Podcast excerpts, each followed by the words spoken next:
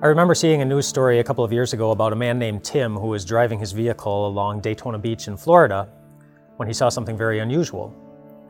He saw a minivan driving into the ocean. And as he got closer to the minivan, he had his window rolled down and he heard something coming from inside the minivan. He heard the sound of children screaming. And so he stopped his vehicle and he ran, he ran toward the minivan, and that's when he noticed that there was there was a woman inside driving the minivan, and there were children inside screaming. And so he threw open the side door, and that's when the children said, Our mom is trying to kill us.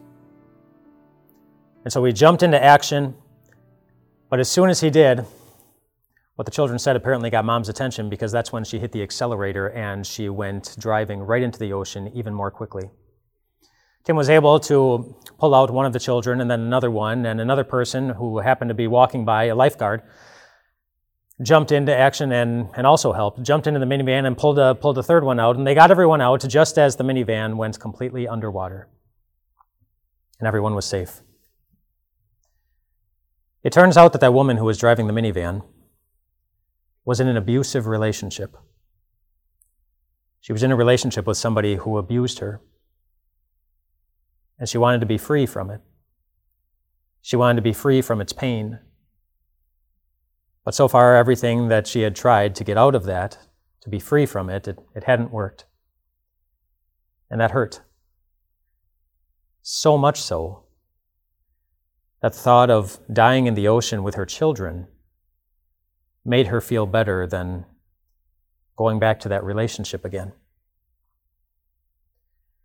This week, we will be looking at God's Word and we will be applying God's Word to individuals who might have an idea of how that woman felt. We'll be applying God's word to those who know what it's like to suffer abuse, and so that might not be you.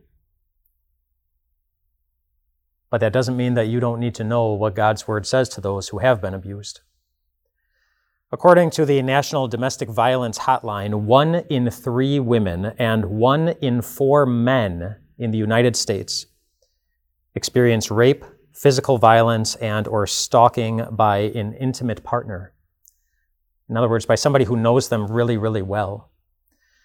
A very general definition of abuse would be uh, a pattern of behaviors used by one partner to maintain control over another partner in a relationship.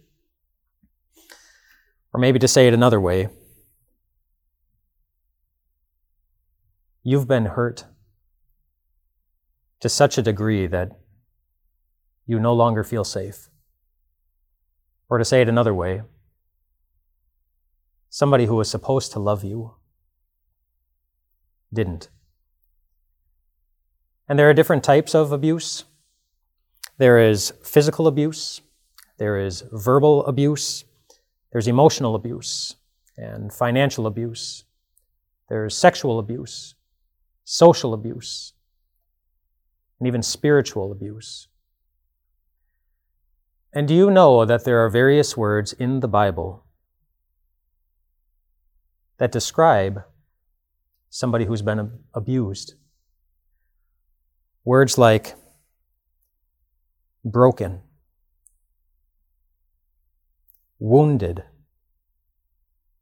crushed, afflicted, oppressed, stricken and pierced. And if those words, could describe you, then know that you're not alone. Because they also describe Jesus. In Isaiah chapter 53, those words are used to describe what Jesus went through. Except while you use those words reluctantly, other words, something was done to you that you wish would have never been done to you. Jesus assigned those words to him by choice. By choice. He was willingly abused. And why? Because he wanted everyone who's been broken, everyone whose will, whose confidence, whose security, whose joy has been broken. to know that they have a friend who knows how you feel and who cares enough to do something about it, and who will not let it get the best of you. That's why he invites you in the Gospel of Matthew. He says, Come to me, all you who are weary and burdened, and I will give you rest.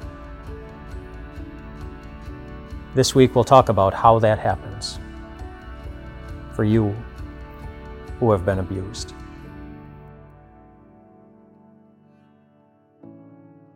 If you or someone you know is suffering from abuse, please go to timeofgrace.org backslash abuse to find more resources and information for getting help.